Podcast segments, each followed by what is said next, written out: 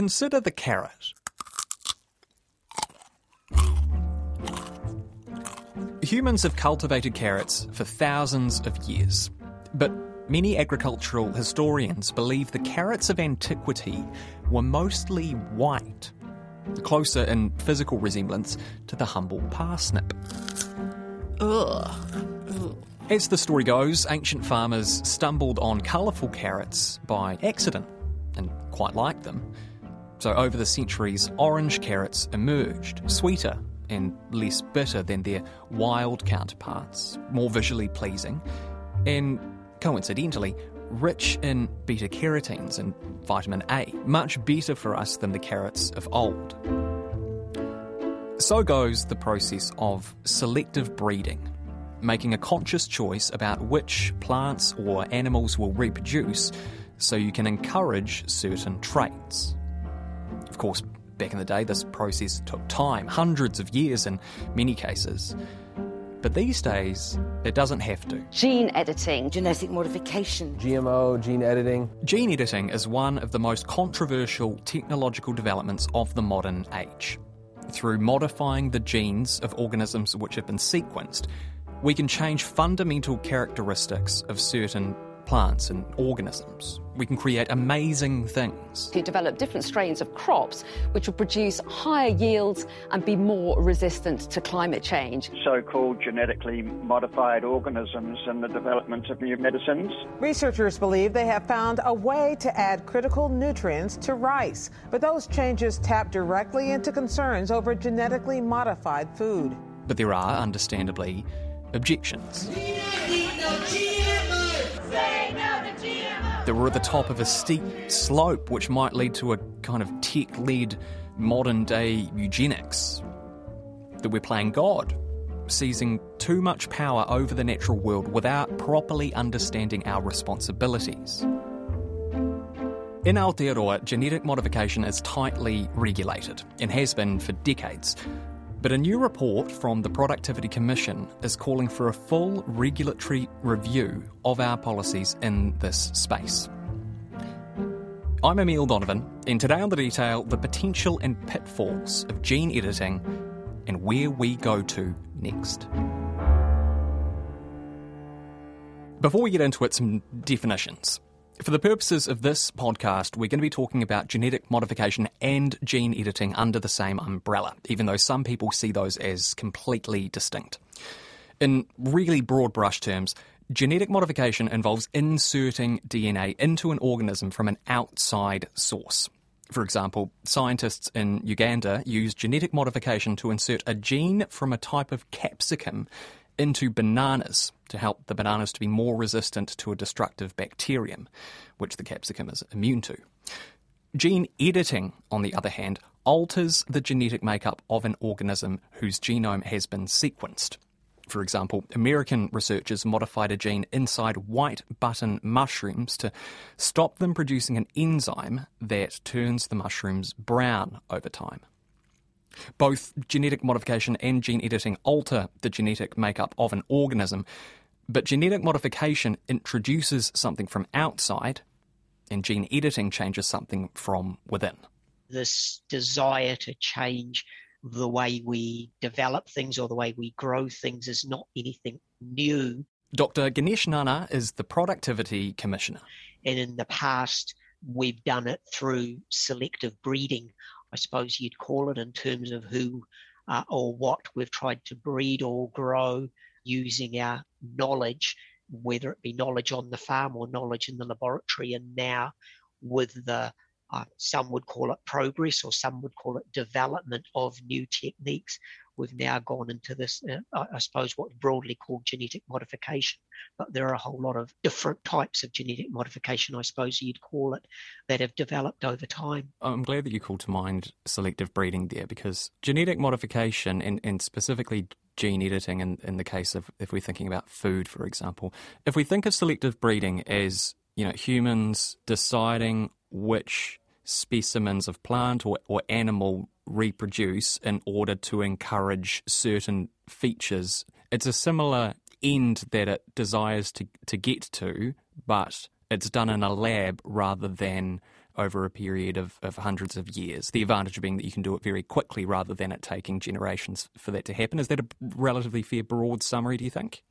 I, I, I, I would think so, and I, and I, I'm, I'm, I'm sure the, the, the experts within the within the groups would probably take a little bit of umbrage at us simplifying it that mm. much. But I, I, think that's a fair way of putting it for, for, for people like you and me to understand the non-experts in this area. And, and we've always tried to develop better foods, for example, or animals that would breed better for particular characteristics. And and I think this is one of the the the genetic modification regulations one of the downsides of the regulations that we've adopted or were adopted 20 years ago was it was very much designed to control the way we do things in terms of the process of modification rather than looking at the outcomes that we were trying to achieve mm. and where the outcomes were in terms of achieving healthier foods or better foods at a more efficient way or foods with different characteristics. Rather than looking at those outputs we were looking at how it was created. And so like if it was very much created in a petri dish. That's where we regulated rather than the outcome Aotearoa has some of the most stringent laws and regulations around genetic modification in the world. The Hazardous Substances and New Organisms Act of 1996 dictates what you can do in terms of researching and releasing any living thing that doesn't already exist in New Zealand. And partly because we have such an isolated and unique and fragile ecosystem, it is naturally very strict. There was also a royal commission specifically into genetic modification in the year 2000. The commission reported back in 2001 and made a bunch of recommendations which form the backbone of our policies around this now. Basically, in order to conduct research or import genetically modified products, you need to get approval from the Environmental Protection Agency, which can be a long and costly process effectively the end result is that we have taken a very cautious approach in terms of genetic modification and the the reducing the harm or reducing the potential risks associated with genetic modification. So recognizing at the time that there were significant costs or unknowns involved if we went down a route that allowed genetic modification. So we've taken a a low risk approach and in that sense, it's the pro- uh, very much from the process element. So the process of genetic modification is strictly regulated. So anything that's done in a petri dish is strictly regulated.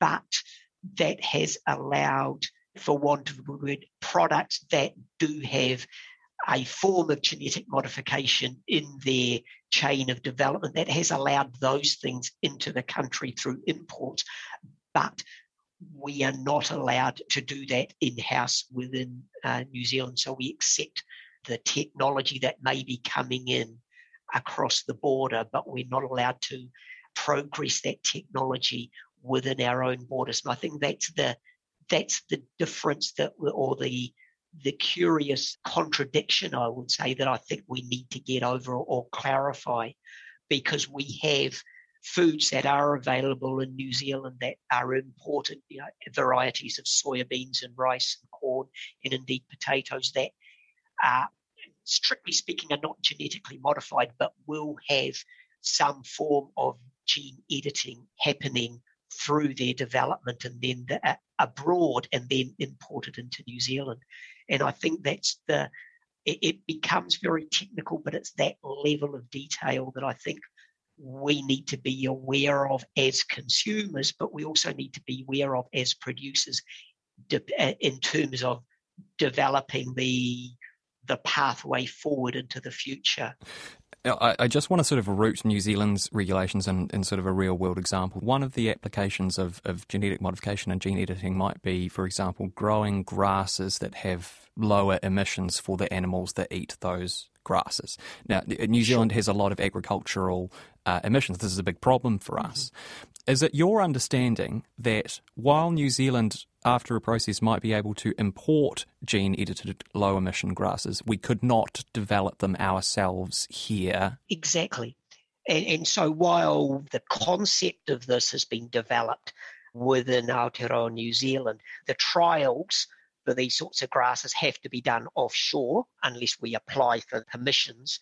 But the trials can be done offshore, and then it's a question of whether we're allowed to, if the trials are successful or not, then it's a question of what hurdles we might need to jump over to use those uh, grasses within New Zealand, and so that, and so that's the one of the, I, I suppose, where the regula- regulations aren't as clear as they should be, mm. um, and and if we are not allowed to, you know, if if the innovations are here, but we have to do the trials offshore, what are we missing out on uh, here in Aotearoa, and and and indeed what are the innovations that we are inhibiting uh, because um, the, the, the, the, scientists, the entrepreneurs, uh, just feel like it's too hard to innovate here and they basically take their IP and take their innovations offshore.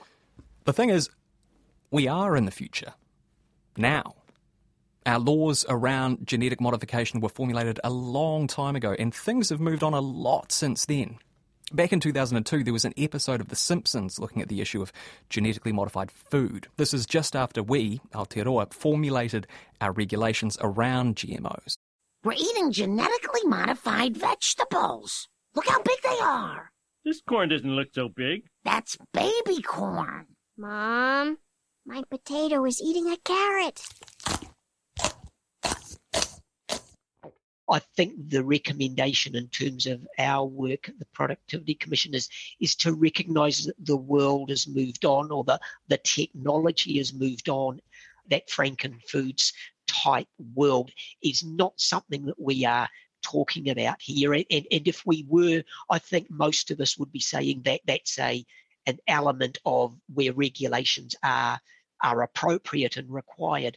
But we're past that and we're talking about actually, and, and, and this is very much from a layperson's perspective, we're talking about gene editing where we're not actually mixing genetic materials, we're actually changing the, the genetic makeup of a particular uh, species. And it is, and I suppose it's similar to, uh, I would say, what we've done in the past in terms of trying to encourage or manipulate the good characteristics of an organization and somehow reduce or remove the, the bad characteristics to provide us with food that is good or, or indeed animals or other plant material that is good. Uh, and, and I think that's where we have to recognize that the technology has overtaken the regulations that we've got in place at the moment. So, what sorts of stuff can we do with genetic modification and gene editing these days? One of the key things is much more productive use of land in terms of the food that they're producing, whether it be the rice or the soybeans or those sorts of things. Now, Kenya has pioneered development of a genetically modified cassava variety that is drought resistant, high yielding, and withstands pests. Vitamin A deficiency is a pervasive and silent killer of malnourished children and pregnant mothers in the third world. The human body converts beta carotene into vitamin A. We are taking some aspects from the corn plant, which has beta carotene, and transferring those traits into rice. But also, these opportunities around developing new pastures and new grasses that may help us meet or reduce the climate emissions in terms of the atmosphere, but also in terms of more innovative use of disease resistant crops in terms mm. of the way we try and grow things. And we're currently using herbicides and pesticides. We may be able to uh, adopt genetically modified, for want of a better word, crops that would not require those chemical herbicides and pesticides. Then there is also health uh, treatments, novel health treatments that may be um, open up to us if we are interested in that avenue as well in terms of more innovative health treatments. mRNA vaccines is one of the ones that was topical mm. that were available abroad in terms of uh, developing vaccines through these new gene editing processes. So it's and it, so it's not just foods; it is potential benefits in terms of environment, in terms of health, and indeed a response to some of the challenges that we face as climate change. And what we're calling for is another conversation that takes on board those risks and those benefits so that we can regulate appropriately. You know, this is not a critique of the regulations that we had 20 years ago. Mm. It is a it is a let's review them and let's make sure that they're appropriate for the next 20 years and so on. What are you, what are your personal concerns about it? it, it emphasising that these are these are yours, Ganesh Nana's, rather than the Productivity Commission's. But you know, just just sort of spitball. I'm curious well, about this. I, I would share, um, and, and I'm relatively risk averse, so I'd be open about that. Mm-hmm. Um, I'm past the Frankenfoods argument, and while I might have been one in that camp a long time ago, now I'm past that. I recognise, you know, that's old world argument, but I do have, I, I suppose, concerns about for want of word, the, the sanctity of life. Mm. Uh, and so I'm, yeah, I, I, suppose it's that slippery slope argument that some people, where do we draw the line? Yeah. You know, I worry about if we're interfering with genetic makeup, uh, where do we draw the line? And I think that's where you know, for me, the advantages of a strong regulation are important. So we need to make sure that we do draw the line carefully and properly. And so we don't go down that avenue that that impinges on the, for want of a the sanctity of life. It's really interesting to hear to hear you say that because one of the big concerns, particularly from Maori stakeholders here, sort of echoes that idea of what you're talking about. You know, not messing too much with the, the sacredness of something's life force. In Te Ao Maori, we're talking about you know something's mauri or something's whakapapa. Absolutely. I guess another way of of thinking about it, maybe for people who are dubious about that, is the idea of exerting too much influence over the natural world without necessarily understanding what the implications of what you're doing might might lead to. Absolutely, and, and, and I think that's where I think we have to be aware and acknowledge that different people and different groups come at this from different perspectives, and I acknowledge that openly. But there are there are also expert advice that we need to take on board, and the science, and recognise that we as a people are part of the natural world.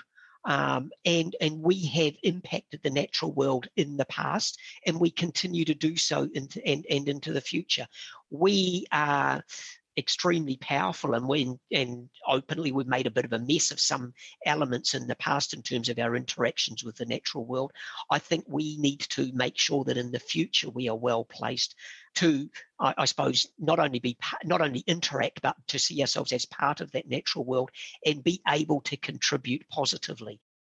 Maui Hudson is an associate professor at the University of Waikato in 2019, he led a team of researchers examining Indigenous perspectives towards gene editing in Aotearoa.